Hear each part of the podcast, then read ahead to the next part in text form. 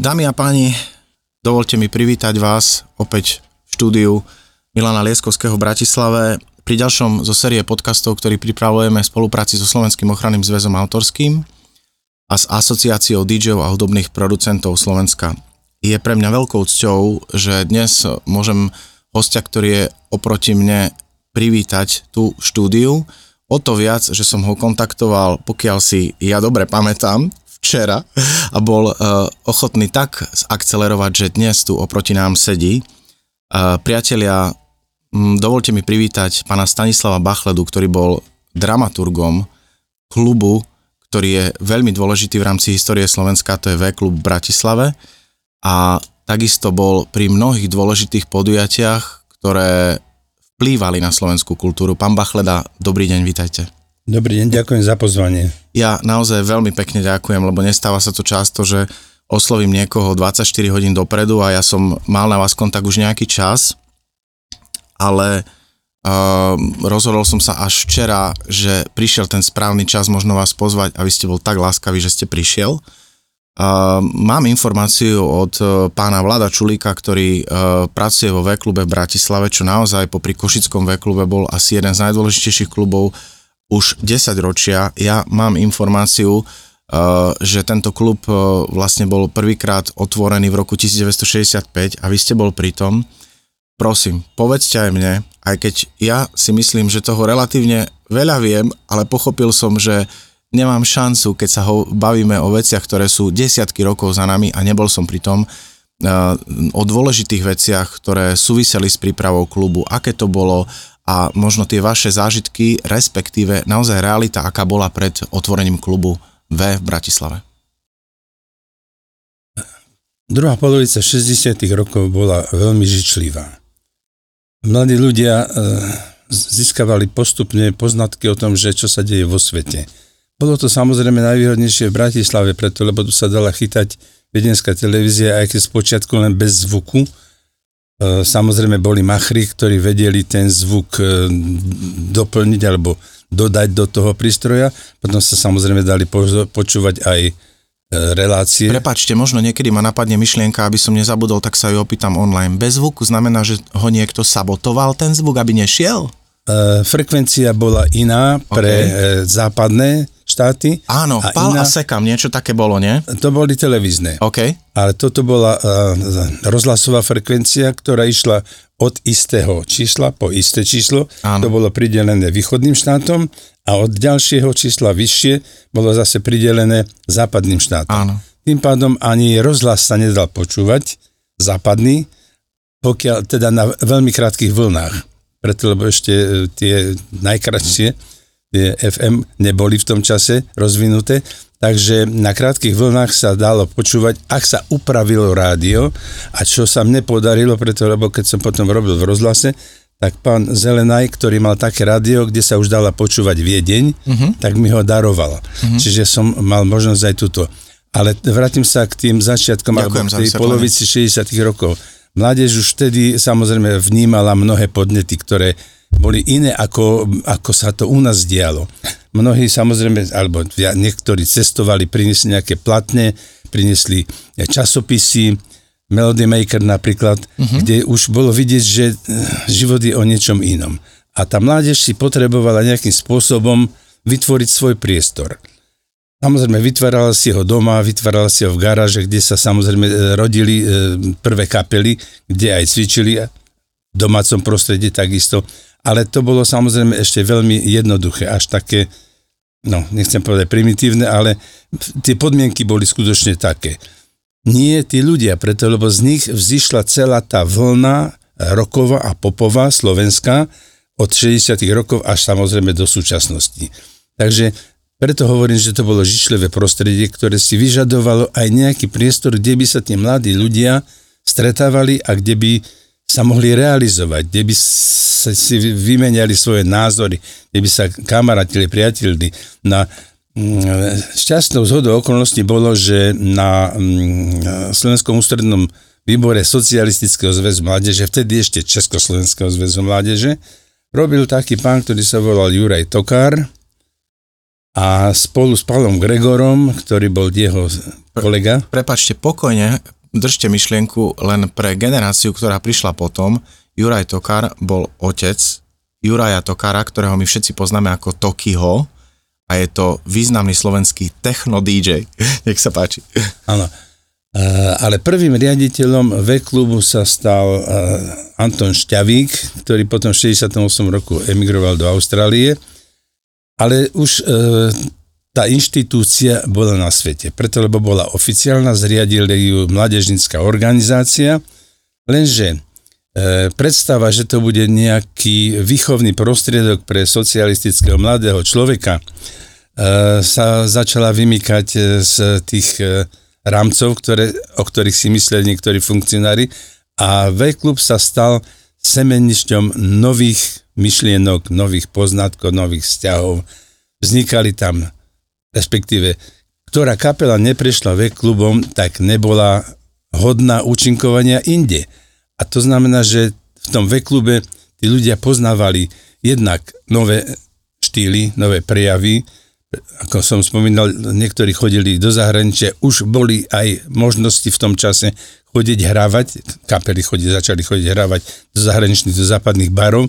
Samozrejme, prinášali si nielen platne, nielen časopisy, ale aj nástroje a reprodukčnú techniku.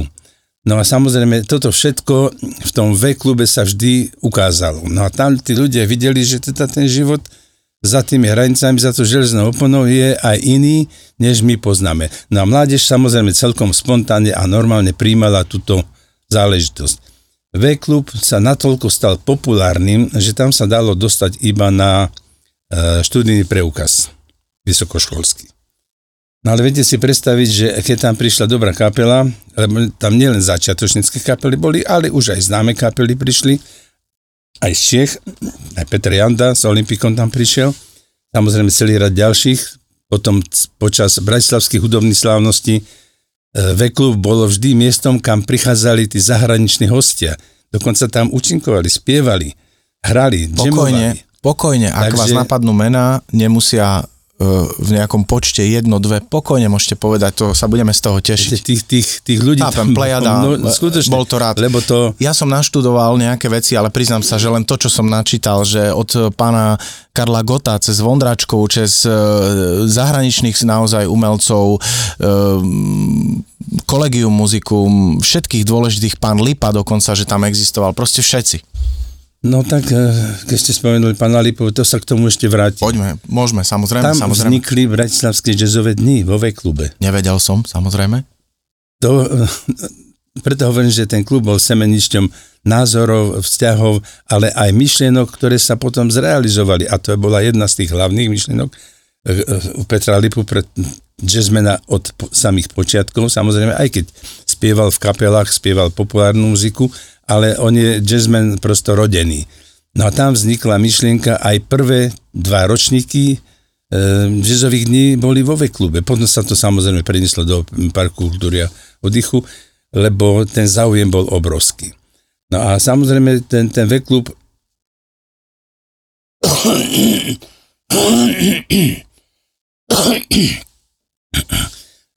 spomínal som, že to bol vlastne, to bolo lákadlo pre mladých ľudí, ktorí si vymýšľali všetky možné spôsoby, len aby sa, ako sa tam dostať, preto lebo tam bol problém samozrejme potom udržať tú masu.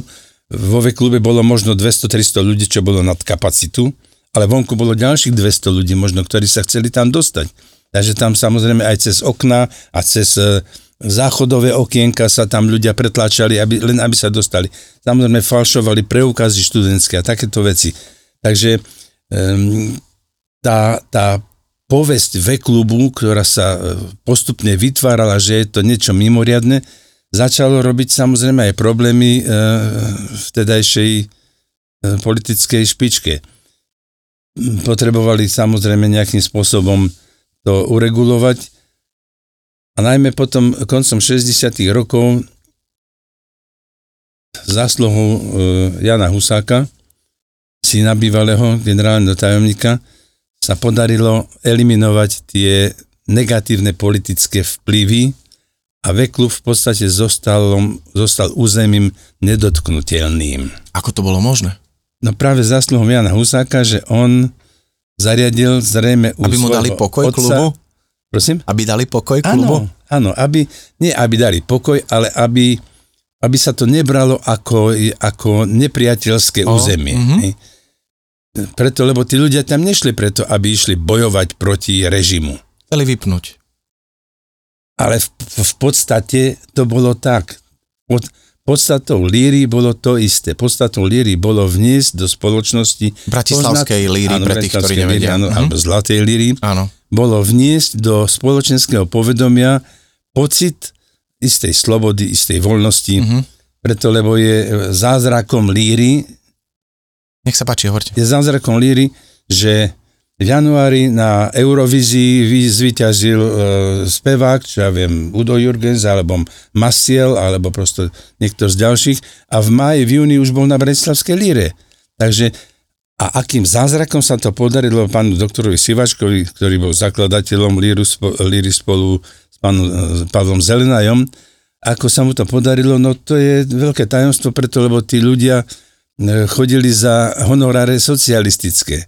Nie také, aké mali oni, keď účinkovali. A najmä, keď sa stal víťazom Eurovízie, no tak jeho hviezda pochopiteľne vystrelila do, do obrovských výšok a tým pádom aj honoráre. Prepáčte, môžeme to chápať tak, že či už umelci, ktorí prišli do V-klubu, alebo návštevníci, žili v dobe socializmu a povedzme, prišiel deň, kedy sa tam niečo dialo, tak sa vytrhli z reality a uleteli do svojho sveta, kde stretli priateľov, umenie, nadýchali sa iné atmosféry, potom sa zatvorili v noci alebo ráno dvere klubu a zase sa vrátili nad do ránom. reality. Nad ránom. Čiže vlastne brali to naozaj ako niečo, kde môžu byť sami sebou a cítiť, čo potrebujú, a aj z toho pohľadu možno aj pán Ján Husák alebo to okolie si povedalo, dobre, nemôžeme tých ľudí toľko dusiť, toto im nechajme, aby dokázali kultúrne žiť. Môžeme mať tento pohľad na to? Spätne. Nepochybne, nepochybne bol tento zámer, aj tento úmysel, ktorý sa podarilo, podarilo dosiahnuť. Lebo naozaj to územie V-klubu bola taká enkláva slobody. Tam ľudia iste zabudli na to, že majú problém možno š- so školou, lebo to boli väčšinou vysokoškoláci. Ale samozrejme dostávali sa tam aj iní ľudia, alebo iných profesí. Tam chodili tam už aj, aj ľudia, ktorí boli zamestnaní, ale boli ešte mladí, vekom, myslením, takže chodili pochopiteľne do tohto prostredia. No a samozrejme, že týmto spôsobom sa to rozšírovalo. Potom vznikol ďalší klub, bol Steps, to boli zase technici na Panenskej ulici. Ale ten už má taký svetový názov? Steps, na to, že bol v socialistickej steps, krajine. Steps, hej, ale to bola skratka aj Aha, že skratka niečoho. Technikov. OK. Takže ne, už priznám sa, ne, neviem presne, nevadí, čo tá značka nevadí. znamenala, ale však poznám sa uh, s ľuďmi, ktorí to tam robili. Inžinier Igor Schmidt tam pracoval a teda viedol ten klub tiež istý čas. Takže uh, ono sa to potom samozrejme uh, trošku rozširovalo. Potom vznikol podobný klub na Mlynoch. Uh-huh. A aj pri niektorých domoch kultúry. Ale to už nebolo ono preto, lebo, lebo odium V-klubu bolo niečo výnimočné. Bolo to prosto genius loci, ktoré sa nejakým spôsobom nedá do dneska zmeniť a e, nielen naša generácia, ale aj tie e, mladšie, e, keď sa povie V-klub, no tak samozrejme zaznie to ako niečo mimoriadne, kde ľudia zažívali výnimočné zážitky, kde sa naozaj stretávali. Kedysi bolo, ak ste chceli niekoho stretnúť a nájsť, tak to bolo na Korze, na Sedlárskej ulici. Uh-huh.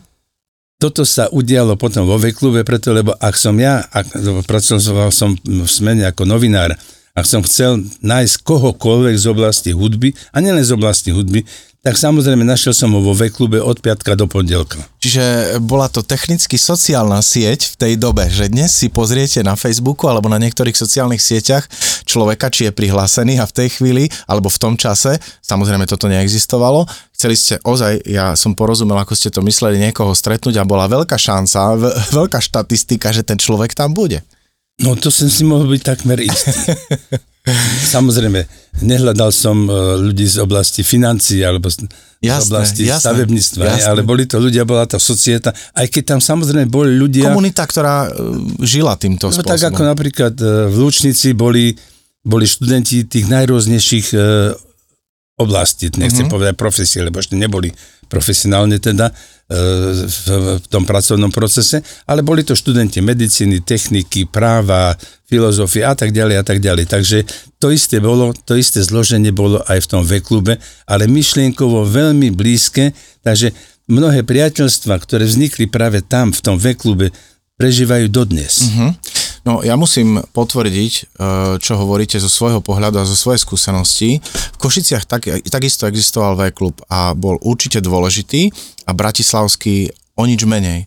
A ktokoľvek rozpráva, aj keď možno je to generácia, ktorá prišla po vás, ale vedia o ňom alebo boli tvoriví na kultúre v rámci Slovenska, tak rozprávajú o V-klube či v Bratislave alebo v Košiciach, ale my hovoríme teraz o bratislavskom s veľkou pokorou a úctou. To znamená, pre nich to je zrejme, ja si to viem predstaviť, ale neprežil som to, čiže neviem to precítiť.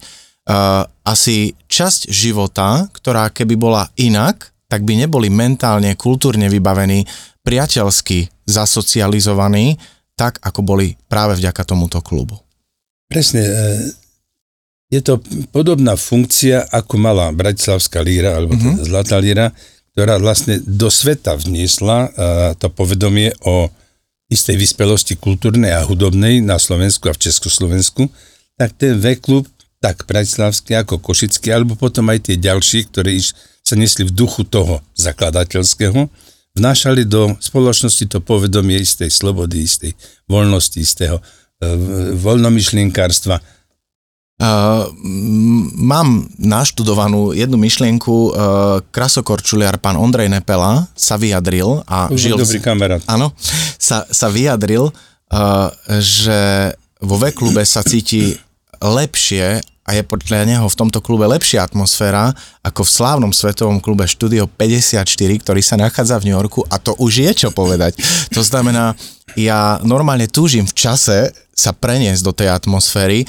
Uh, pán Bachleda, ako vlastne možno prebiehal taký večer, kedy sa tam stretli tí priatelia, povedzme, kedy začal um, ten event alebo tá party, samozrejme každá inak, ale prosím, skúste nám e, nechať možno trošku si rozvíriť myšlienky, aby sme to skúsili nadýchať. Ako prebiehal taký event, taký večerok? Tak rozdiel bol v tom, že aké obdobie bolo. Ak bola Bratislavská Líra, tak samozrejme to bolo každý deň, dokonca už e, od dňa, kedy sa začali skúšky. Mm-hmm. Preto na tie skúšky samozrejme museli prísť aj tí hostia zo zahraničia. Bla- Bratislavská Líra trvala koľko dní technicky? štyri dní. OK.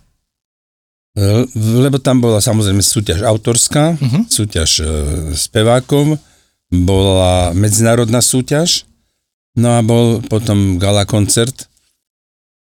Boli aj roky, keď bol tri dní, najmä tie posledné niektoré ročníky, ale e, princíp bol ten štvordňový a vtedy sa stala vlastne Bratislava takým mimoriadnym miestom, kam prichádzali z celého Slovenska mladí ľudia. Uh-huh. Neviem, či poznáte fotografie spred Carltonu, ako tam sú davy mladých ľudí čakajúcich, nielen na zahraničných, ale aj na našich. Videl umelcov. Som nejaké, áno, videl, videl. Prosto dali si podpisovať papieriky, ruky, chrbáty, prosto bola to, bola to atmosféra, aká sa celý rok nezjavila v Bratislave. Uh-huh. Napriek tomu, že teda bolo tu mnoho iných e, veľmi zaujímavých podujatí bratislavskej hudobnej slávnosti alebo koncerty Slovenskej filharmonie, e, kde chodili aj významní, alebo najvýznamnejší hostia, dirigenti, e, instrumentalisti, speváci. Ale toto bol prosto výnimočný štvordne, štvord, alebo výnimočné štvordnie, ktoré bolo aj dosť premyslene pripravované, propagačne. Bratislava bola prosto obnovená. Ministerstvom kultúry? E, to bol prípravný výbor e, Bratislavskej Líry. Uh-huh. Alebo festivalový výbor. Uh-huh. Samozrejme garantom, alebo teda finančným Krytím. zdrojom uh-huh. bola, bolo Ministerstvo kultúry, vtedy nebolo nič, ale realizátorom bol vlastne Slovkoncert. Uh-huh. Predtým to bola koncertná divadelná kancelária do roku šesťdesiatdeväť a v roku devätnásťstošesťdesiatdeväť vznikol Slovkoncert a prvým riaditeľom Slovkoncertu sa stal doktor Marian Jurik, ktorý bol tiež redaktorom Smeny, hudobným redaktorom, po ktorom som ja do, do Smeny nastúpil. Uh-huh. Takže on potom viedol Slovkoncert, neskôr bol aj riaditeľom opery Národného divadla. No a Slovenský bol, ako iste viete, v tom čase vlastne jediná umelecká agentúra štátna na Slovensku. Môj otec bol zamestnaný v Slovkoncerte. Žil som Slovkoncertom celý život. A košickú pobočku som viete, poznal. Tam som, tam som sa chodil aj hravať. No. Samozrejme, tuto bol na Leningradskej, teraz Laurinská ulica, mm-hmm. bolo sídlo Slovkoncertu. Moja, moja sestra tam tiež pracovala istý čas. A samozrejme Slovkoncert bol tiež dobre personálne vybavený, preto, lebo boli tam ľudia jednak nadšení a jednak tí, ktorí sa aj vyznali v hudbe. Samozrejme, nie každý mal tú povinnosť, preto, lebo ak bol len organizačný začlený, tak nebolo, nebolo potrebné, aby mal hudobné vzdelanie napríklad, alebo skúsenosť. Hej. Účinkovo teda pracovali tam aj hudobníci už, ktorí boli, dajme tomu, starší, už nepracovali, teda nechodili účinkovať. Takže vlastne e, bolo to e, prostredie, ktoré malo nielen organizačnú, ale aj tzv. Ideovo-dramaturgickú úlohu, ktorú si veľmi dobre plnil. A pri Slovkoncerte sa potom utvárali aj takéto organizácie alebo inštitúcie, ako bola, bol festivalový výbor e, Bra, Bratislav, teda Bratislavskej Líry. Spočiatku, samozrejme, a to volalo Zlatá Líra. Keď vlastne sa otvorili brány V-klubu a bolo to prvé obdobie um, tohto kultúrneho stánku, a vy ste bol dramaturgom vlastne podujatí. Ako bol nastavený koncept? To znamená, bolo to také, že um, bola nastavená nejaká hudobná línia, alebo išlo o to, aby ste vlastne tú programovú štruktúru mali pestru. Nechcem povedať, že bolo to jedno, kto tam vystúpi, tak to nemyslím, ale či to malo byť naozaj pestré, alebo držal niekto opraty, ako má uh, byť prezentovaný tento klub, čo sa týka uh, umeleckých vystúpení, hudby, tanca, spevu, všetkého, čo sa tam dialo. A čo sa týka odbornej stránky, nemám pocit, alebo ja som tam pôsobil v tejto pozícii len v sedemdesiatych rokoch. Mhm. Nebolo to dlho, bolo to asi tri roky, ale keďže poznám tú históriu a poznám teda ten V-klub, samozrejme nielen tú, tú časť, kde sa kde sedelo publikum, ale aj povestný Sesiho bar, ktorý bol dobre vybavený. Na ten tie... vo foaje, myslíte, áno? No, to bol... bol, nie vo foaje, to bolo, to bolo v takej malej miestnosti. Ten som nevidel. Medzi, mm-hmm. medzi foaje a a kanceláriami. Viem, mal som možnosť cez dvere doňho vidieť, no, áno. Takže, takže tam bol ten taký maličký bar, pochopiteľne nabitý ľuďmi, nabitý samozrejme cigaretovým dymom a, a pachom a potom a všetkým možným, ale to nikomu neprekážalo, mm-hmm. preto lebo bola to súčasť tej atmosféry. Mm-hmm. To si viem predstaviť. A nemôžem povedať, že by sme mali, že by sme pociťovali nejaký extrémny politický vplyv, že kto tam smie a kto nesmie účinkovať. Mm-hmm. Nepamätám si na to, možno aj preto, že jednak videli, že ten V-klub e, má istým spôsobom takú, takú e, koncentrovateľnú funkciu zbližovať mladých ľudí, mm-hmm. možno aj odvádzať ich od nejakých blbostí, vtedy ešte samozrejme ťa, nebolo, ťažko, nebolo ľahko sa dostať k nejakým drogám, viem, mm-hmm. že prvé el es dé tabletky, keď chodili, že to mladí ľudia skúšali, ale v tom čase nebolo, neboli tieto možnosti. Mm-hmm. Takže vrchnosť bola aj spokojná, že samozrejme, tá zábava je košer. Popíjalo sa tam, hej, samozrejme, aj boli takí, ktorí sa opili. Jasne. Veď e, aj dneska to tak je a bývalo to aj dávno predtým. Každý deň to tak je v kluboch. Presne tak, čiže nič také zvláštne sa neudialo, ale e, nebola žiadna kriminalita. Mm-hmm. To boli práve ľudia, ktorí nemali záujem vytvárať nejaké konfliktné situácie. Mm-hmm. A preto si myslím, že ten vplyv politicky nebol taký, aby sa niečo redukovalo, obmedzovalo. A navyše, viete, popri tých renomovaných kapelách, ako čo viem, boli Rudy, alebo Soulman, alebo Blue, Blue Five, alebo jazzové skupiny, Traditional Club, To boli špičkové telesá, ktoré už v tom čase určovali trend uh-huh. a popri nich boli kapely, ktoré vznikali. To znamená, že bola tam záruka, že aj tie začínajúce kapely alebo tí začínajúci hudobníci predstavujú istú kvalitu, u ktorých sme predpokladali, že ten vývoj bude pozitívny a že teda z nich vzniknú ďalšie takéto zoskupenia, preto lebo v tých e, časoch To, tá migrácia medzi kapelami bola pomerne veľká. Dokonca sa stávalo, že jeden bubeník hral v dvoch kapelách. To aj teraz je tak. Takže, aj v troch, aj štyroch. No. Aj teraz je to tak. Hej. A tak vtedy, keď hral v dvoch kapeloch, to už bolo veľa. Hej. Mm-hmm.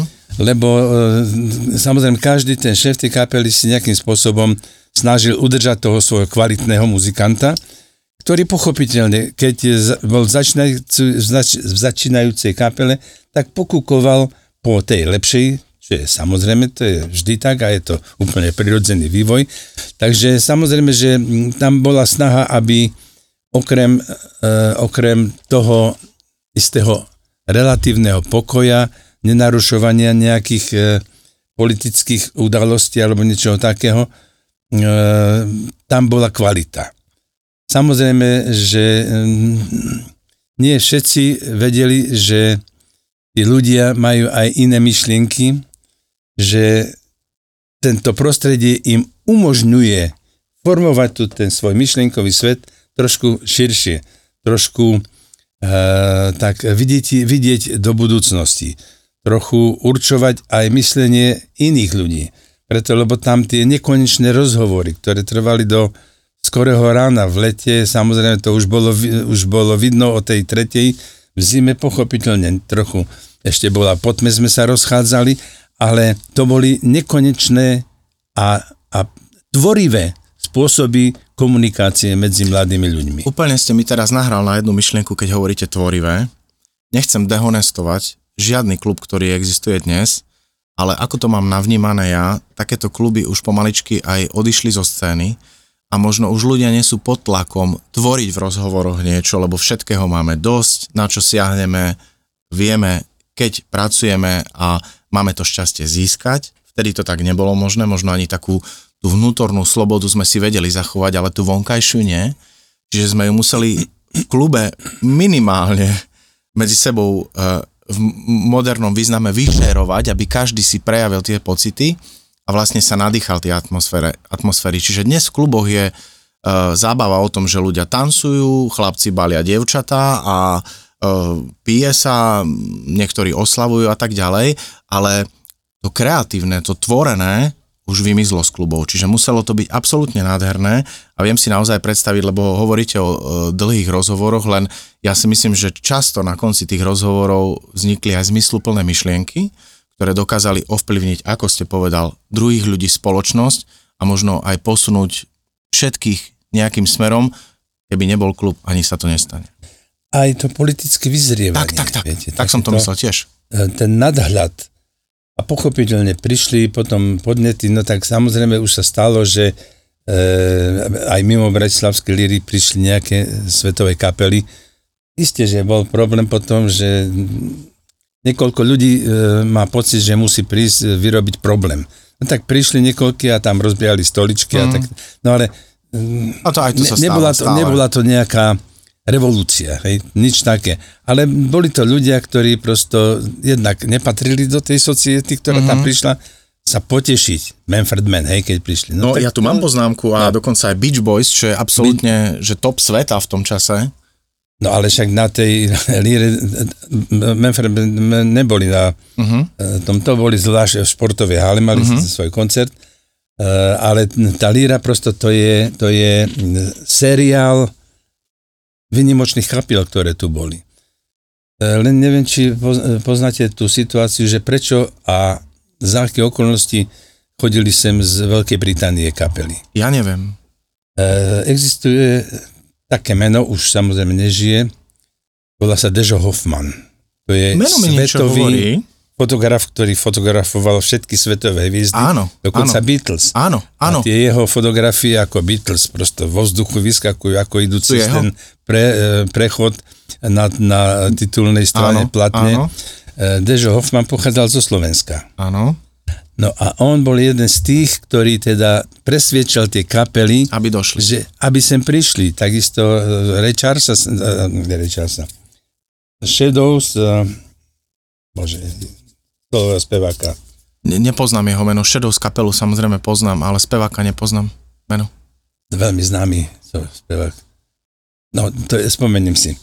Uh, Posledná speváčka, víťazka uh, Eurovízie, Sandy Shaw. Mm-hmm. Uh, no, musel, škoda, že som sa neprinesol. Nevadí, urobíme ešte príležitosť ďalšieho rozhovoru. Veľký Bilton, kde teda hovoriť. Tie kapely sú všetky, uh, ktoré uh, napríklad niektorí sa uh, obávali prísť sem. Mm-hmm. Sandy Shaw povedala, uh, sa opýtala Deža Hoffmana, prosím ťa, a budem sa ešte môcť aj vrátiť? Um, takže oni prichádzali sem s takými o, trošku obavami, že čo, čo to tu je, že to je za tou železnou oponou, to musí byť prestále sama ťažoba, možno sama šeť, ľudia sú za, zachmúrení, kto vie, či nás vôbec príjmu, že či nás neodsúdia za, za to, že sme z iného sveta.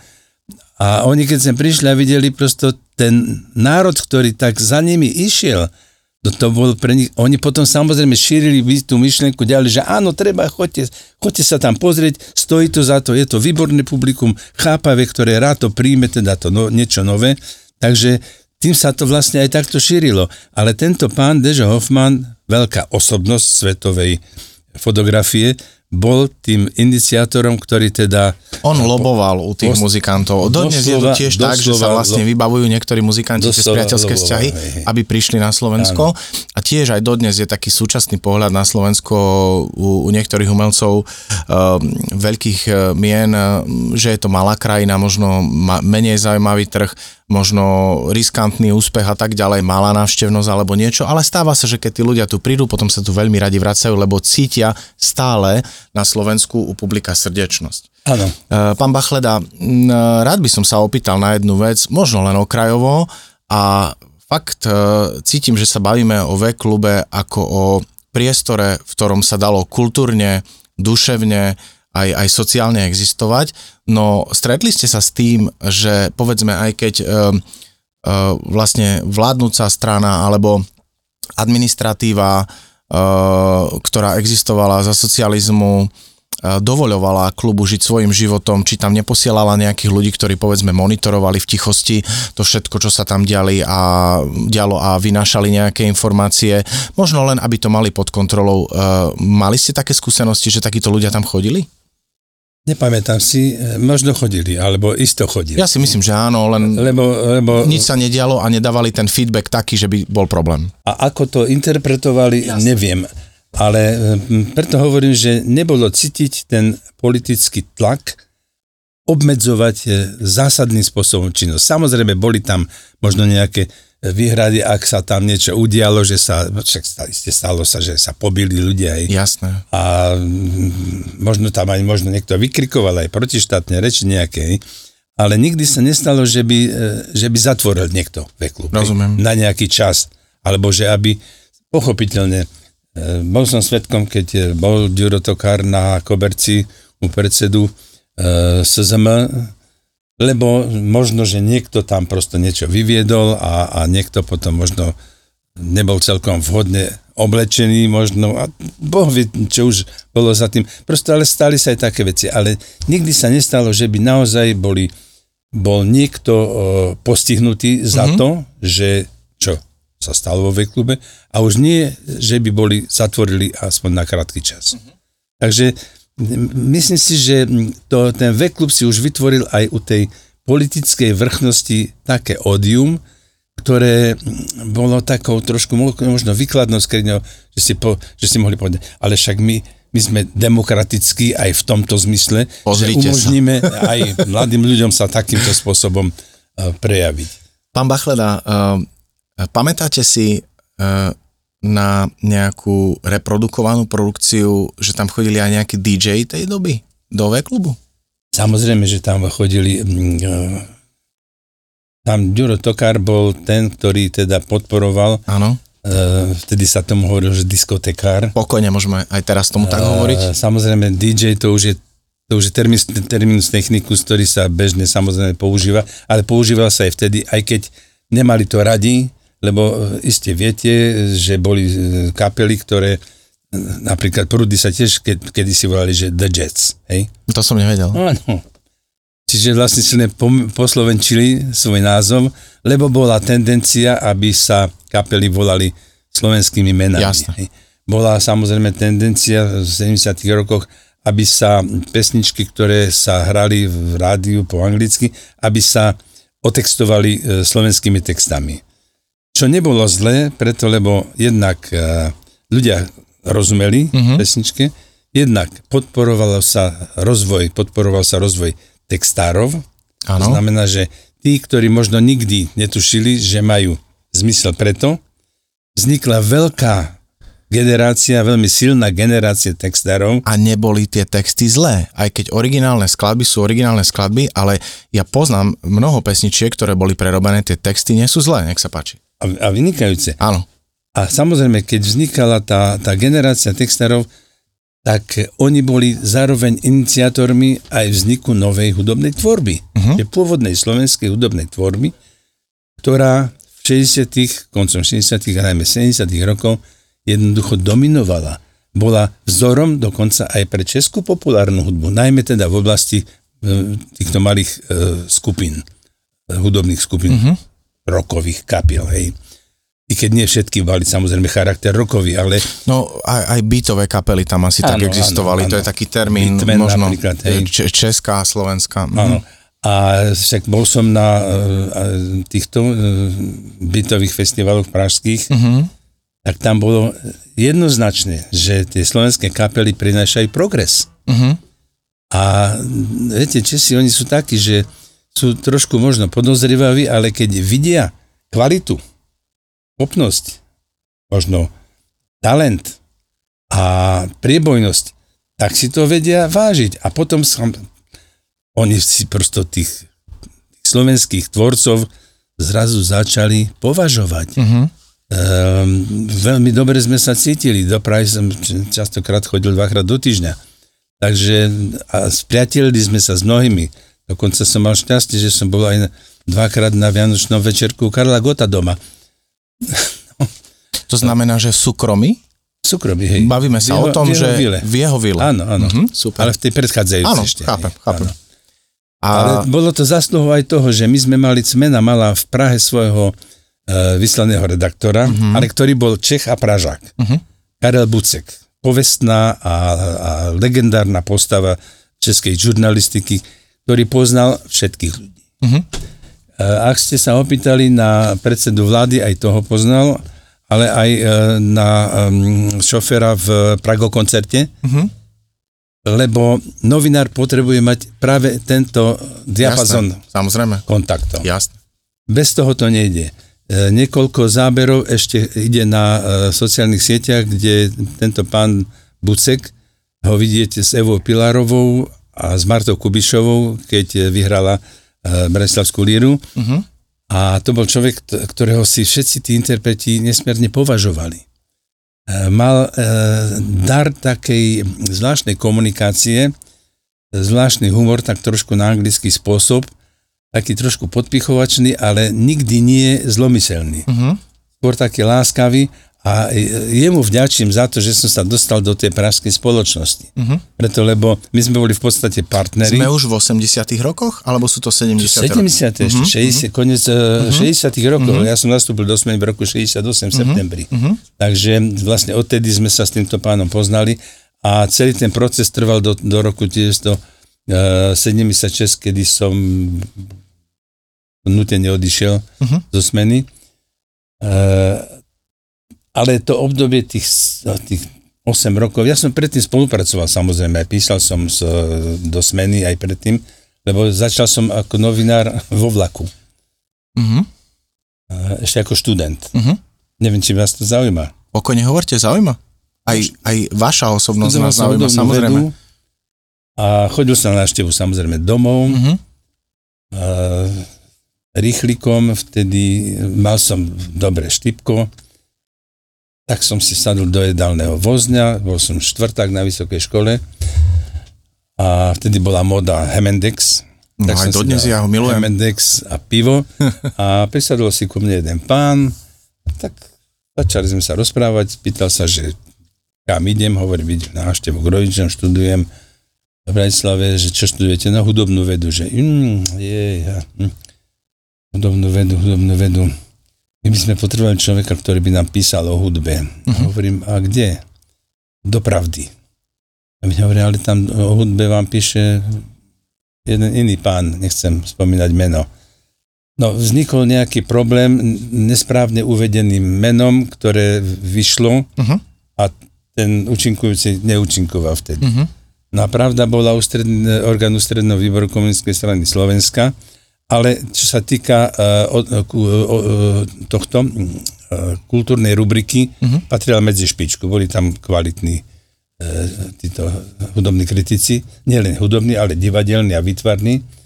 No a z hodou okolností práve vpravde vypadol človek, ktorý o hudbe, ne, teda nemali človeka, ktorý by písal o hudbe.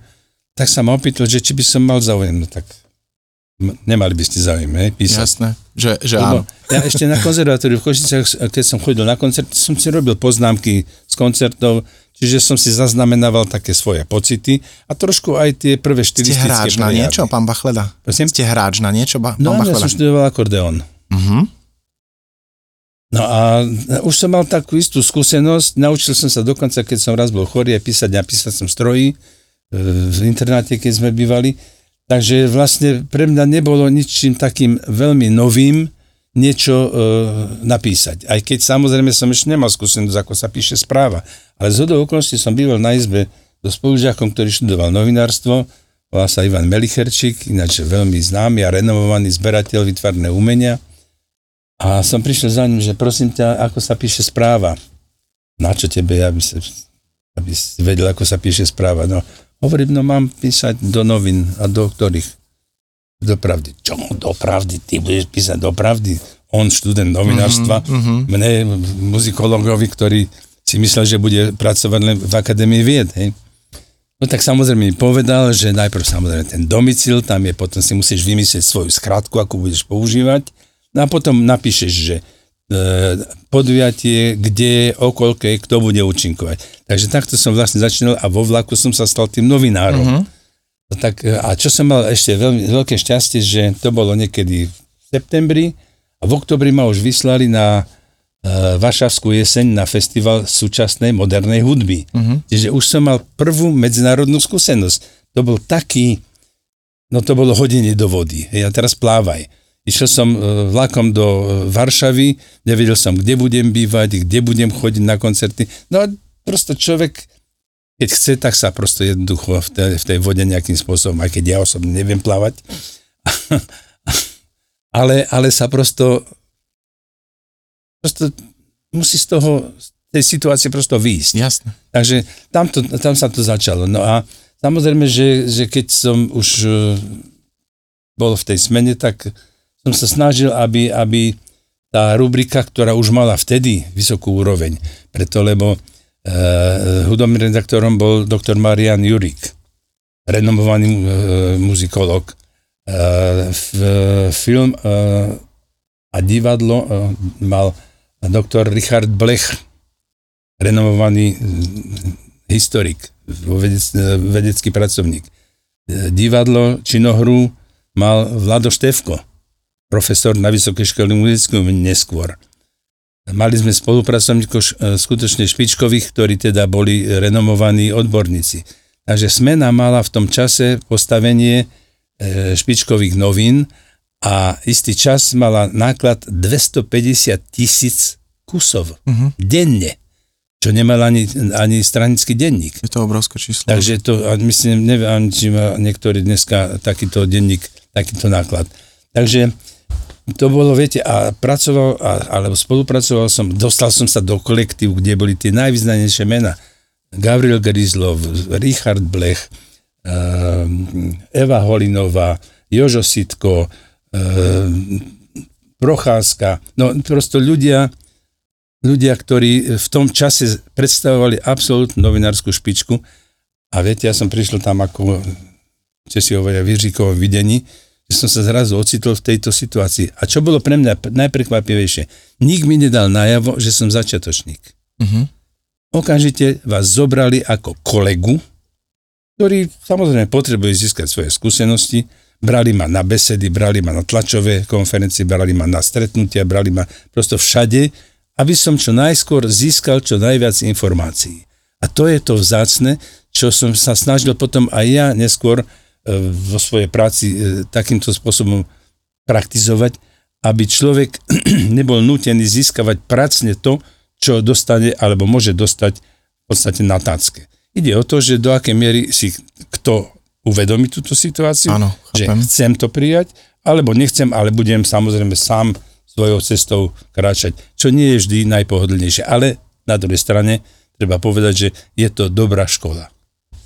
Absolútne rozumiem a tiež sa snažím žiť tak, že rád sa učím od ľudí, ktorí sú skúsenejší, ktorí mi majú čo dať a milujem sa stretávať s ľuďmi, ktorí sú múdrejší ako ja, aby ja som sa učil od nich a nie oni odo mňa, takže to absolútne vnímam takisto. Lenže ja. Oni sa, teda iní zase sa budú učiť od vás. Áno, áno, je to tak. A to je to posolstvo, ktoré presne vlastne... Presne tak, len aby sa niekto odo mňa mohol učiť, tak ja sa musím uči- učiť od niekoho.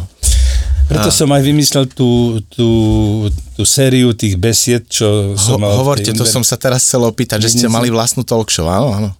Tak samozrejme, vtedy sa to ani, ani som to tak nenazýval, ale... Kde sme v rokoch, pán Bachleda? Sa, v osemdesiatych rokoch sme, alebo v deväťdesiatych už? To bol už rok dvetisícštyri, dobre. Keď som pracoval... Takto, najprv som pracoval, po, keď som musel odísť zo Smeny v Mestskom dome kultúry a osvety, uh-huh. kde som mal na starosti kultúru v Bratislave. Uh-huh. A vtedy som založil to prvé kultúrne leto v Československu. To bolo v roku? devätnásťsedemdesiatšesť. Uh-huh. A už v tej koncepcii, tej, tej multižánrovej, to znamená, založili sme organový festival medzinárodný, gitarový festival medzinárodný, Peter Lipa robil jazzové koncerty, uh-huh. koncerty vážnej hudby, e, operné koncerty, z Košic prišla e, opera, z Banskej Bystrici prišla opera, operety, folklórne podujatia, e, na, na Primácielnom námestí bývali každý týždeň jedno vystúpenie folklórnych súborov po celé dva mesiace. Uh-huh. Kultúrne leto sa začínalo dvadsiateho prvého júna, a končilo sa okolo dvadsiateho septembra. Čiže tri mesiace týchto podujatí a čo bolo pre nás teda uh, veľkým zadozučinením, že hneď ešte vlastne, v, no už vlastne to bolo v roku ďalšom, v roku sedemdesiatsedem prišla ponuka z Pražského kultúrneho strediska, že aby sme prišli im urobiť školenie, ako sa to robí. Mm-hmm. To bolo pre nás, viete, no šok. Praha vás požiada, aby ste prišli povedať, že ako sa robí podujatie. No oni potom hneď na ďalší rok tiež e, začali robiť kultúrne leto. Samozrejme, tam sa to potom po istom čase e, inakšie už potom vyvíjalo, no ale v podstate na Slovensku máte kultúrne leto doteraz. Takže to mám dobrý pocit z toho, že teda niečo, niečo také vzniklo. No a mal som samozrejme vždy takú snahu prinášať niečo nové. A sám ste povedali, že ak niekto nepozná tú históriu, tak nemá ani možnosť nejakým spôsobom sa celkom etablovať nielen v budúcnosti, ale v súčasnosti. Hej? Keď som pracoval v, na Starom meste ako vedúci, spočiatku ako vedúci oddelenia kultúry, neskôr ako riaditeľ Staromestského kultúrneho strediska, tak kdesi som sa dočítal, že v Zičiho paláci, ktorý je pomenovaný po grofovi Zičim. Tento pán robil také večery, kde prezentoval mladých umelcov, začínajúcich, v tom čase najmä hudobníkov, ale aj výtvarníkov a literátov a prezentoval ich pred, mes, pred mestskou honorabilitou. Pred, zväčša samozrejme išlo o šľachticov, ale aj o mestských tých bohatých mešťanov takto. No a vždy umožňoval, aby tí ľudia sa mohli, tí talentovaní, mohli týmto spôsobom rozvíjať. No a ja som si myslel, no tak rovnaké podujatie robiť nebudem preto, lebo však je dosť starostlivosti o mladých ľudí, ale zabudáme na tých, ktorí už niečo urobili a ktorí e, formovali túto spoločnosť, ktorí niečo priniesli, ktorí naozaj významným spôsobom pomohli rozvojiť, rozvoju či už Bratislavy alebo celého Slovenska. Tak som si povedal, že bude treba a bude dobre, alebo bolo by dobre týchto ľudí takýmto spôsobom prezentovať. Tak hneď na prvý večer som zavolal uh, Ilia Zelienka, to bol hudobný skladateľ, uh, myslím režisér Dušan Trančík a výtvarník Rudolf Fila.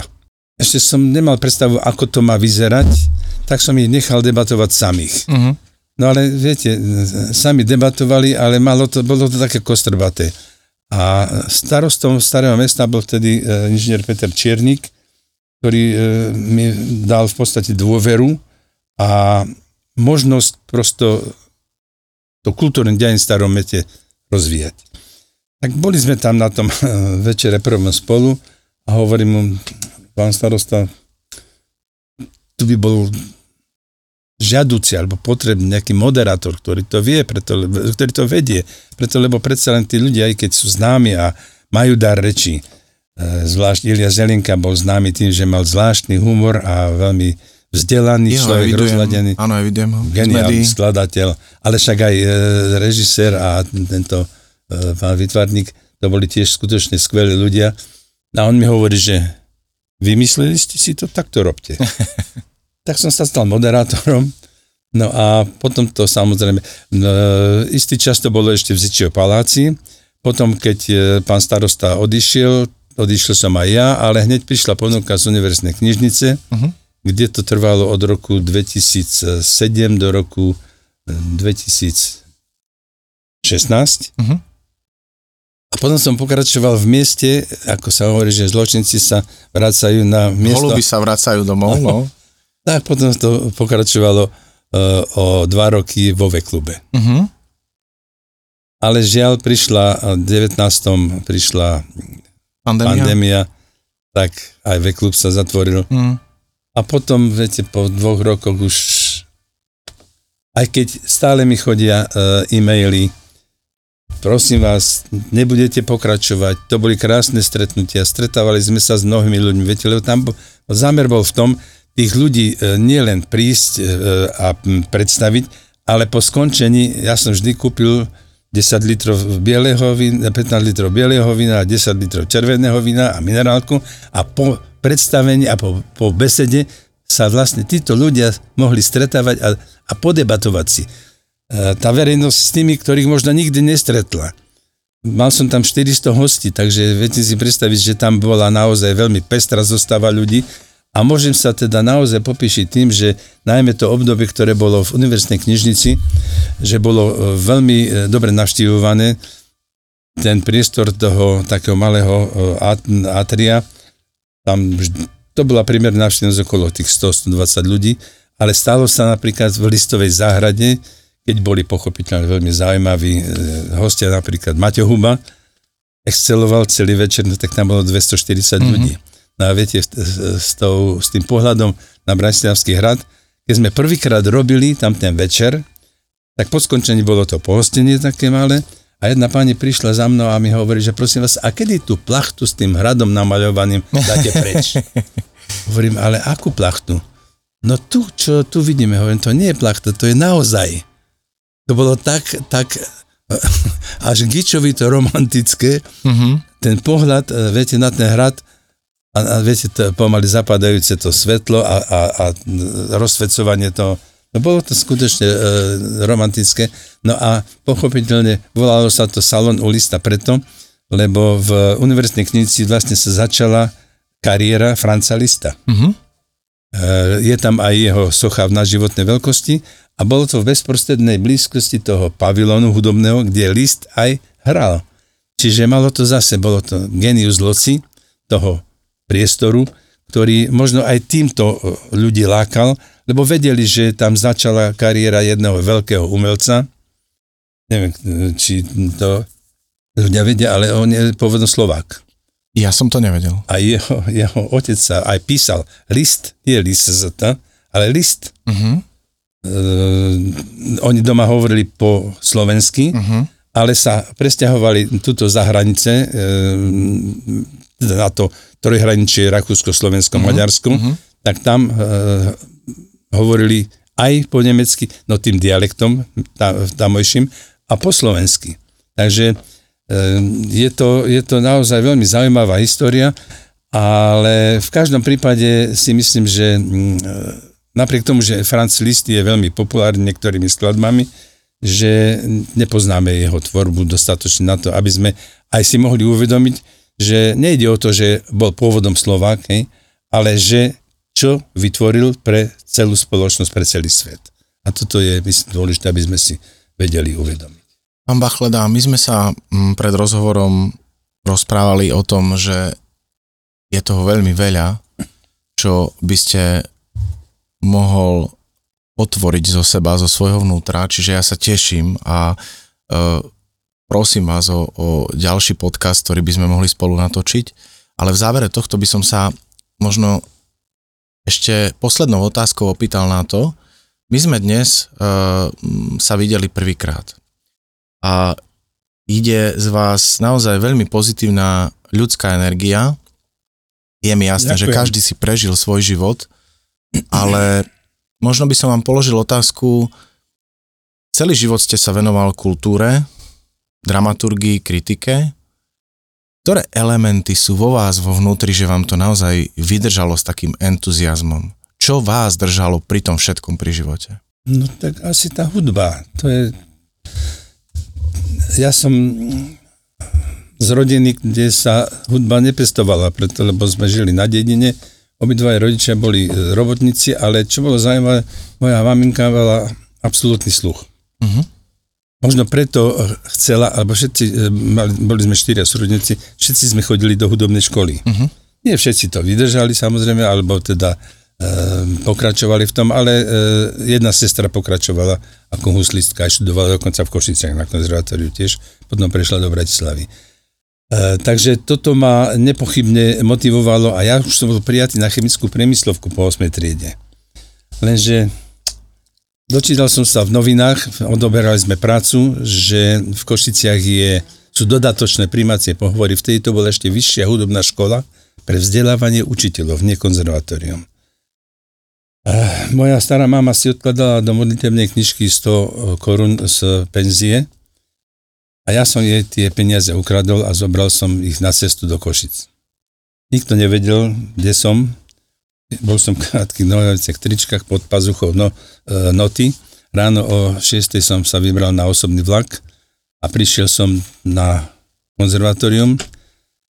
A keď som tam vstúpil a videl to množstvo detí a vyobliekaných, vycapkaných, dievčatá mašle, nedelné obleky a všetka.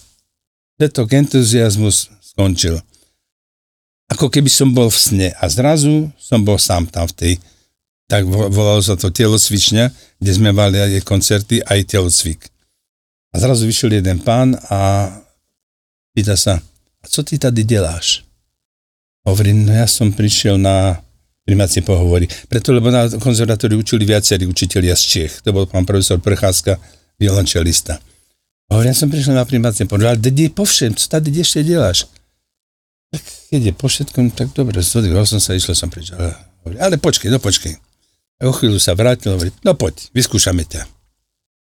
Tak ma vyskúšali, ja som mal len tri ročníky hudobnej školy a na to, aby ste mohli sa prihlásiť na strednú školu hudobnú, teda odbornú, bolo treba buď mať ukončený klavír sedem rokov, husle sedem rokov a akordeón päť rokov. Ja som len tri ročníky. Ale mal som, ovládal som aj už e, všetku literatúru aj piateho ročníka. Tak som to odohral, samozrejme boli tam skúšky intonačné, rytmické, nejaké, čo sa týka hudobnej histórie, také základné veci. A pani riaditeľka Koreňová mi hovorí, no tak ukáž mi to vysvedčenie teraz. A hovorím, a ja nemám vysvedčenie. Jak to, že nemáš vysvedčenie? Ak ovládaš látku aj z piateho ročníka, tak akože nemáš vysvedčenie. No ja mám len tri roky. A jak to, že hráš látku piateho ročníka? Tak neviem, pán učiteľ mi takto dal, no tak, tak som sa to naučil. No čo s tebou? A my ťa nemôžeme prijať, keď nemáš, keď nemáš vysvedčenie. Tak chvíľka bola ticho a hovorí, a vieš čo, ak prinesieš vysvedčenie tridsiateho augusta, tak si prijatý. Uh-huh. Ale nikto nevedel, kde som. Celá dedina na nohách, chlapec sa stratil, nikoho nikto nikoho nevidel. Až keď som sa vracal z vlaku, lebo otec bol na školení v Bratislave, uh-huh. mamka bola na liečení. Uh-huh. Len so starou mamou sme boli štyri deti. Tam stála chudera, lamentovala, syn môj, čo si mi to urobil, celá dedina ťa hľada, veď už sme si mysleli, že si mŕtvy. Tak sme sa dohodli, že to prosto nejako tak e, sa stratí medzi týmito udalosťami a že na to prosto každý zabudne.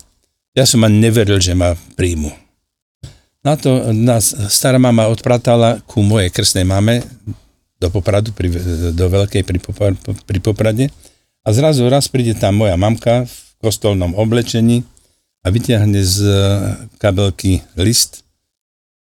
Pýta sa, čo to je. Otvor ho. Neotvorila ho.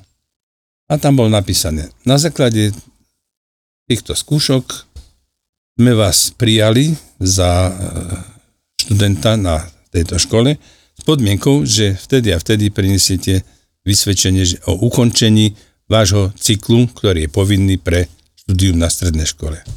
Nechcem už samozrejme detaily ďalšie hovoriť. Celé dva mesiace skoro som cvičil. Docvičoval som ďalšiu látku, ktorú bolo treba. Pán riaditeľ bol ochotný ma každý týždeň dvakrát preskúšať, aj keď bol huslista. Volal sa Novák, predtým pôsobil v Sľuku. A ja istý čas som už mal na pleci plus gere. Ja som sa nemohol priznať, že mám taký problém, lebo keby to bola mamka videla, tak mi to zakáže. Ja som si dával froté uterak na plecia, aby ma to nebolelo, nepálilo. Ale prosto zatiaľ som sa, dokončil som to, išli sme na tie skúšky, dali mi vysvedčenie na tridsiateho augusta sme išli s otcom do Košic, museli sme ísť o deň skôr, pretože tridsiateho prvého augusta už všetci chodili. Ale keby som nebol išiel toho tridsiateho, tak ma ani nezoberú už potom. Ja som priniesol to vysvedčenie a prosto takto som sa stal žiakom konzervatória, predtým teda e, vyššej hudobnej školy v Košiciach. A Košice e, pre mňa zostávajú stále e, mestom takej mimoriad, mimoriadného vzťahu. E, mrzí ma, že dlhý čas nemali ligu, preto, lebo som chodil na vé es es aj na Lokomotívu, aj som mal kamarátov futbalistov z Lokomotívy a doteraz fandím košickému hokeju, takže aj keď mám bližšie k Popradu, ale, ale tých päť rokov bolo krásnych, bolo naozaj takých, ktoré, myslím si, určili môj ďalší život. Pán Bachleda, veľmi pekne ďakujem, že ste prijal pozvanie na dnešný rozhovor. Teším sa na budúce a želám vám do ďalších dní veľa entuziasmu, veľa energie, veľa zdravíčka a verím, že spomienky, ktoré v sebe máte, budeme môcť otvoriť čo najskôr. Želám vám krásny deň. Ďakujem pekne.